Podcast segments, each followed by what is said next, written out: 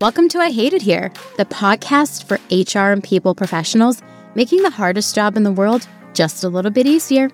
I'm Hebba Youssef. HR folks don't really have a forum to anonymously share the ridiculous stuff we've encountered. And trust me, we've seen some shit. So I put a call out in the newsletter and I collected some HR horror stories, and I want to share them today. Welcome to a special edition of the I Hate It Here podcast. I've just grabbed my coffee, I've done my doom scrolling for the day, and thought we'd get into something a little different, uh, a bit of a twist inspired by Halloween. One of my favorite shows growing up was Are You Afraid of the Dark? I was terrified to watch, but somehow couldn't look away, which is how it feels working in HR sometimes. So I wanted to get some stories together for you all to read because HR folks don't really have a forum to anonymously share the ridiculous stuff we've encountered. And trust me, we've seen some shit. So without further ado, here's the first round of HR horror stories for you. And if you like this, I got tons more. Let me know what you think on LinkedIn or reply to the newsletter. And maybe you'll share your own HR horror story. Are you struggling to prove the value of your performance management programs to your executive team? You need 15Five. 15Five's easy to use software enables HR leaders to continuously measure the impact of performance to drive business results. Visit 15Five.com slash demo to schedule a demo today. So the first one to queue up is I had recently joined a new organization as the head of HR, and had an employee follow me out to my car to ask me out. On one hand, I was like, wow, this person has gumption to ask out HR. And on the other hand, I was like, what? I truly do not know what I would have done in that situation. I would have just, my soul would have left my body and I would have been so uncomfortable. Like asking out HR is a very bold move. Here's another one for you. I once had a CFO tell me, Isn't it awesome you're getting paid to learn HR? Uh, I have a master's in HR and was the head of HR working in the profession for many, many years. It's me. Hi, I'm the expert. Ooh. I've also been there. I've also been told, isn't HR's job just to plan the parties? Uh, no, it's not. How about this one? We are a remote organization, and we had an employee request an accommodation in the form of asking if their coworkers could come and help them organize and clean their home office space. Definitely one of the strangest accommodations we've received. Ooh, when I tell you I've gotten some interesting requests from employees, this one probably tops it. And I truly don't know how, how I would respond. I probably would have told this employee, um, I don't think we can fulfill that accommodation. That was just a teaser for what's coming. I have four juicy anonymous stories to dive into, and I'll share my thoughts and feelings on all of them. This first one is one of my personal fears and why I'm always looking around my shoulder anytime I have my computer out. I also tried to figure out if I could buy one of those screen protectors so nobody could actually read what's on your screen. A must for HR people. Here's the story an employee that was about to be let go read the email about it from HR on their manager's computer while they were not around. Needless to say, we had to act more quickly than usual for that termination. When I tell you truly it's my fear that someone reads something on someone else's computer. It's why I tell people to buy those screen protectors. But it's especially important when you're thinking mm-hmm. about comms that go out before something major at a company happens. Thinking about the confidentiality of everything is a constant cycle in HR. Who needs to know what? So, this one, I would say the employee definitely did not need to know ahead of time that they were being terminated. Um, and maybe they should not have read on their manager's computer. Also, pro tip lock your computer anytime you walk away. That is a must in HR. This next story is about a benefit that was rolled out, but maybe used a little more differently than the employees intended. Uh, one time, I rolled out a benefit where we let people expense uh, work from home whenever made their work from home lifestyle better. And the amount of questions I got about what people could expense was very interesting. A lot of people want to expense their sneakers for working from home. Anyways, let's get to the story. We rolled out an employee perk called work from home meals. This account can be used for purchasing food each month to consume for lunches or snacks since we don't have an in person office. Honestly, great benefit.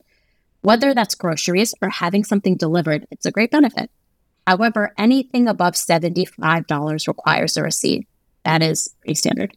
Um, I had an employee come along and let me know that they had purchased some fresh meat from the farmer's market. Because no receipt was offered, they instead chose to send me a picture. To my horror, they submitted an image of freshly butchered ostrich and the $90 worth of meat they had purchased from the slaughter. It was unfortunately not approved due to lack of receipt.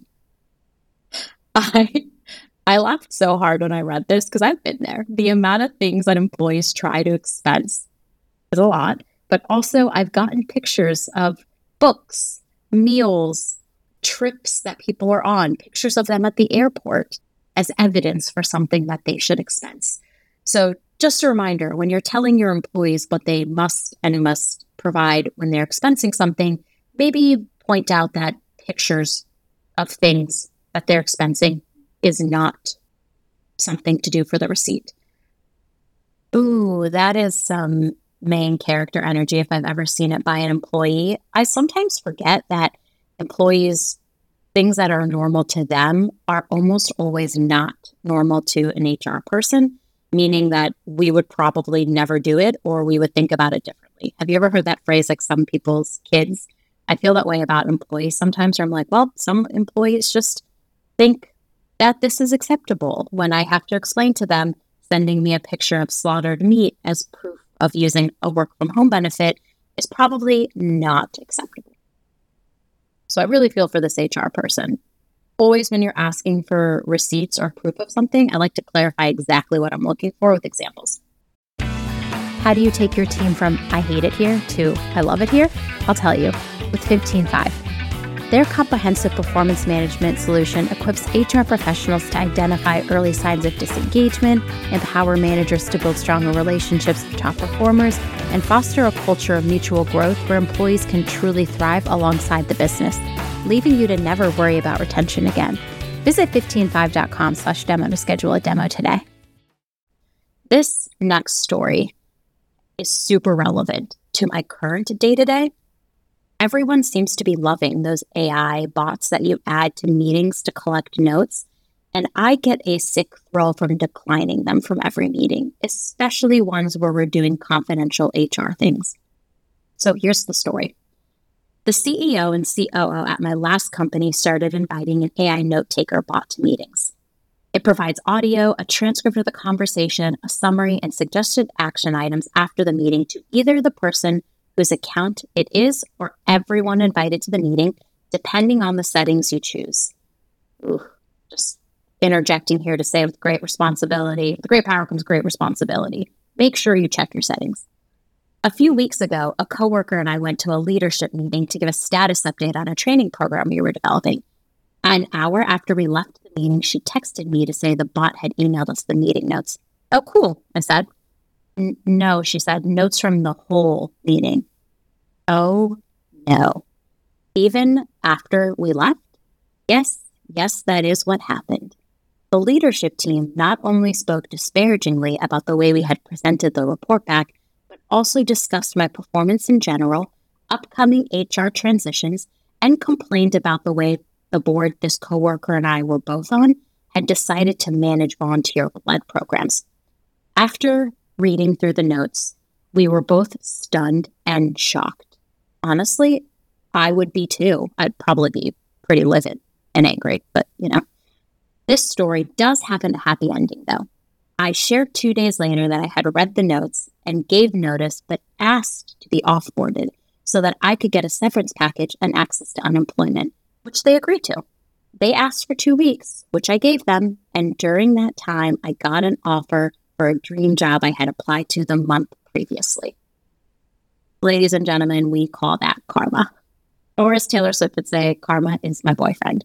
Um, I, this is why I decline AI meeting bots from most of my meetings because I am fearful of what gets said in a meeting ending up in a text transcript and that being bad. And also, this leadership team should probably not be talking about upcoming HR transitions as an entire team. That's a huge confidentiality flag. So I'm glad that this person left this environment because it doesn't really sound like it was that great to begin with. This last story, something that I feel near and dear in my heart.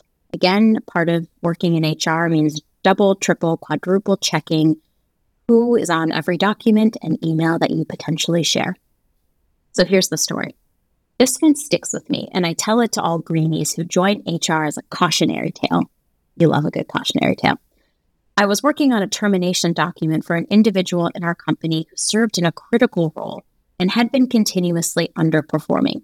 He had a really difficult last name for me to spell by memory, so when I was plugging it into the document, I entered it into email to get Outlook to auto populate the rest. But I never removed it out. When I tell you I also do the same thing, I'll go to Gmail and populate the names. I could scoop the whole name and paste it into the document. This is actually something I do. And if you do this, please respond because I have to know if me and the person who wrote the story, the only two people in the world to do this. But here's the rest of the story.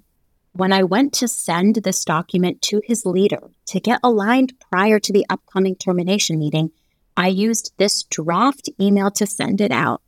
But instead, it went directly to the individual. I received a call about 10 minutes later from the leader asking me what happened why I terminated the employee without the alignment from him. I almost passed out. Not a great feeling.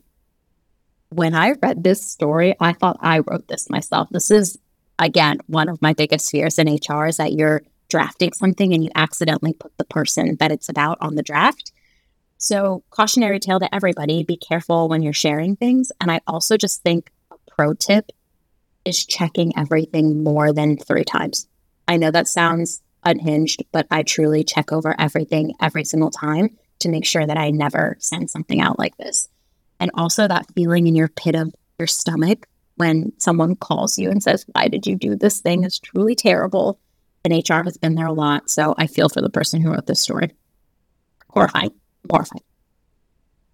I know I said I had four stories to share with you, but I got so many good anonymous submissions. I kind of wanted to share a few more before the end of this episode. Here's one that made me chuckle.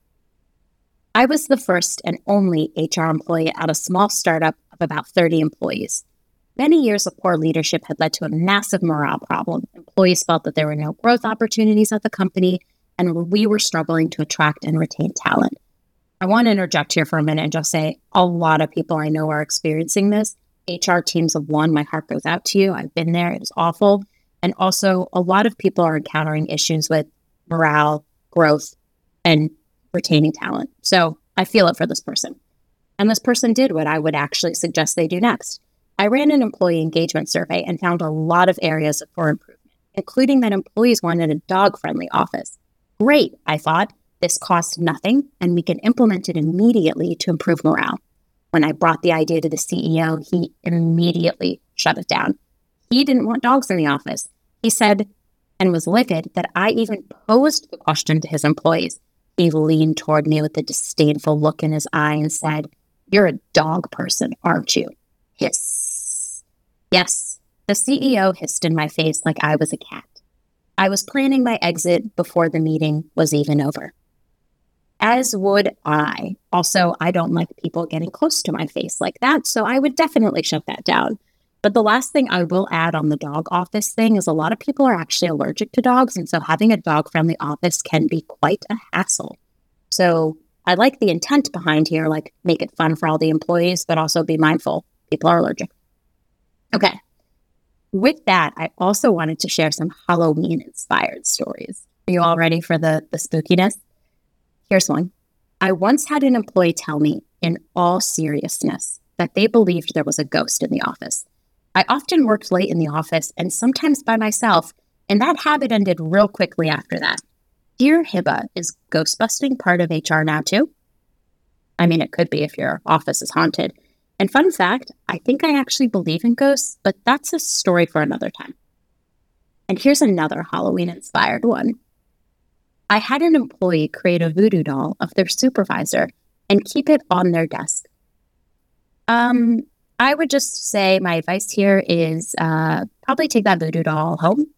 And it doesn't need to be on the desk. Like maybe that's a home thing to do, not a office thing to do. And finally, those are my like two little fun Halloween inspired horror stories.